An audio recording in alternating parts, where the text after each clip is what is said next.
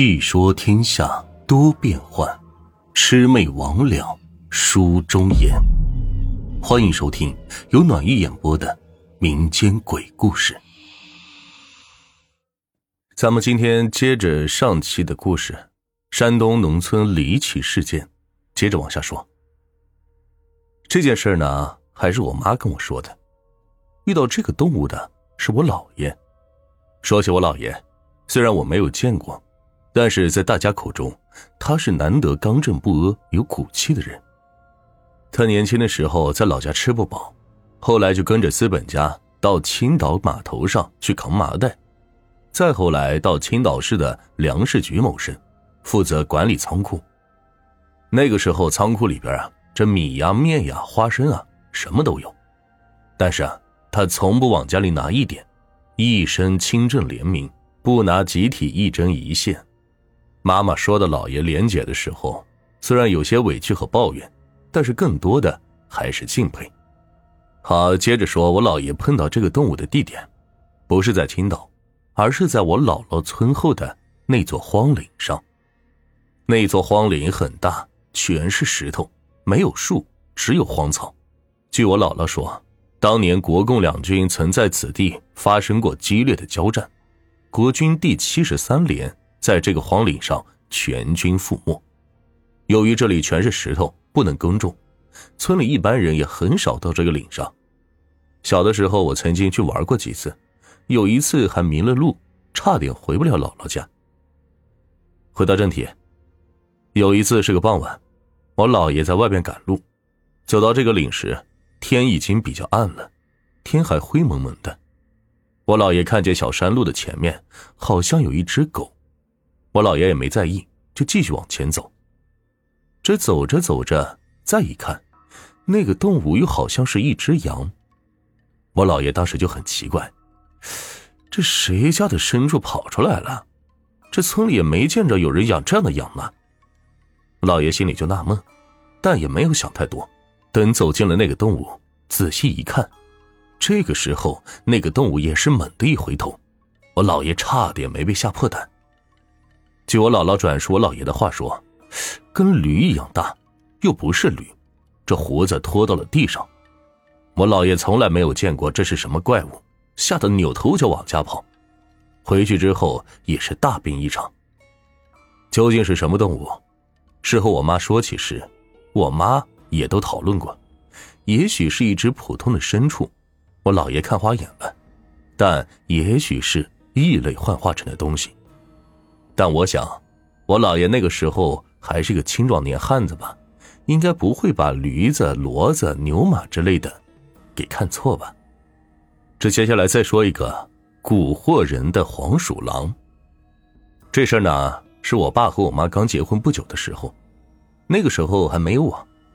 有一天晚上，我妈突然是胡言乱语，举止怪异，而且这口音完全是另外一个人的口音。好端端的一个人，怎么突然成了这个样子？我爸那个时候去看窗台上站着一只黄鼠狼，我爸没办法，就赶紧把它给吓跑了。我妈马上就好了。事后，我妈对这事儿却是一无所知。这又过了几天，我妈又出现了这个现象。嘴里还说着我上来下去，我上来下去，完全是一套挑衅和戏弄的话语。我爸有了上一次的经验，就又出去找那只黄鼠狼，结果发现那只黄鼠狼在我家的院墙上上跳下跳的。我爸把它给打跑了，我妈紧接着就又恢复了。然而几天之后，那只黄鼠狼又故伎重演，可是这一次他却躲到了远处，我爸是怎么也找不到他。无奈之下，我爸就拿出他修收音机的低压电源，靠近我妈就吓唬他说，让你再不老实。结果我妈竟然又马上好了。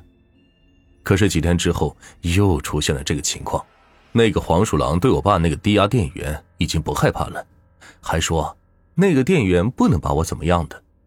我爸这次是真生气了，就从家里的二百二十伏的电灯上把线引下来吓唬他。结果这次之后，我妈就再也没有被他骚扰过。尤其是在北方，许多农村人对黄鼠狼愤若神明，称之为黄大仙。其实啊，谈起这种动物，我鄙夷多于敬畏的。作为生灵，应该互相的尊敬，依靠自己一点小神通戏弄他人，实在不符合一个大仙的气魄。再给大家说一个是发生在我身上的事。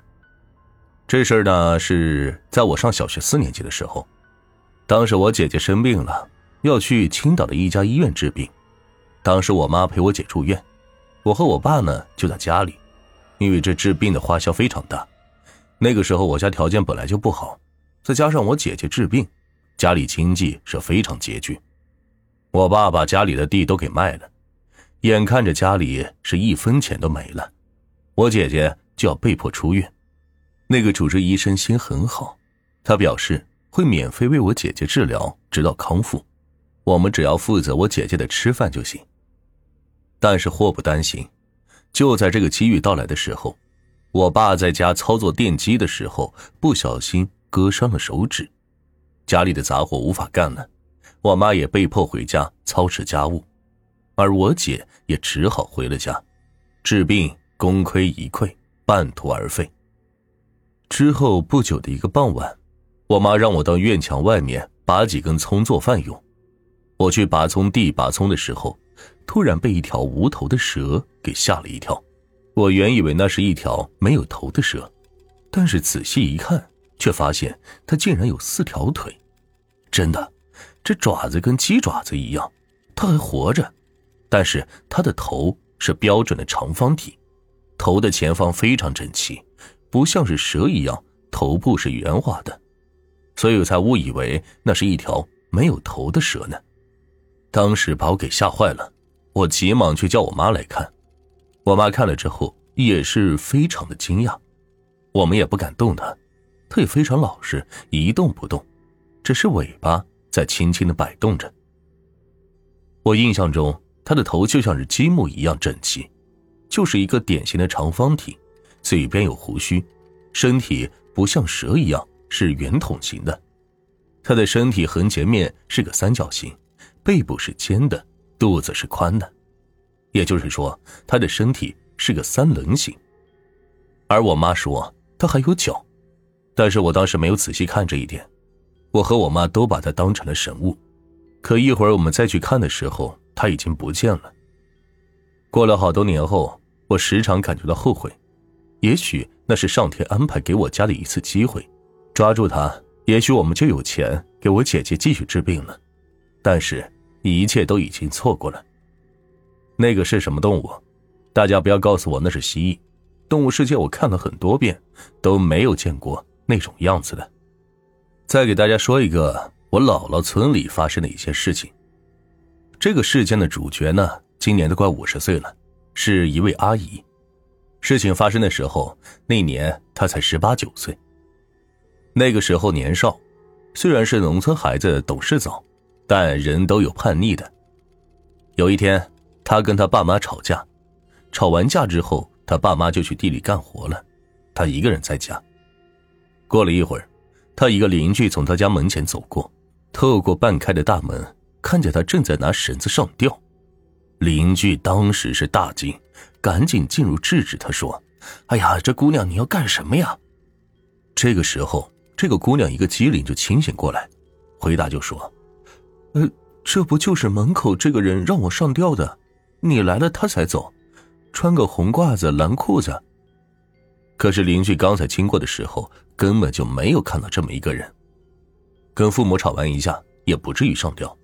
这姑娘显然本意是没有打算上吊，可能就在她吵完架，心中有愤怒和委屈的时候，被那个穿红衣蓝裤子的东西趁虚而入，受到蛊惑，差点是酿成大错。幸亏邻居及时经过，救了她一命。所以我们要尽量保持乐观冷静的心情，这样那些想害人的东西就没有机会接近我们。积极乐观，一身正气，是最好的护身法宝。好了，这个故事就到这儿，咱们这个系列还没有结束，后面还有很多篇，接下来暖玉还会给大家继续去分享。暖玉很感谢大家这段时间给这个专辑的一个五星好评啊！自从上次暖玉说有很多人来恶意刷差评，就有很多听众朋友来给我打五星好评，也在评论区里跟暖玉说了很多暖心的话。暖玉在这儿真的很感谢你们，看到那一条一条的评论，心里特别感动，当时差点都哭了呢。暖玉在这儿再求大家帮个忙，这大家手里有免费月票的，可以给这个专辑去投一投免费的月票。暖玉在这儿还是谢过大家了。好了好了好了，废话不多说，我赶紧去录下一集的故事，给大家赶紧更新。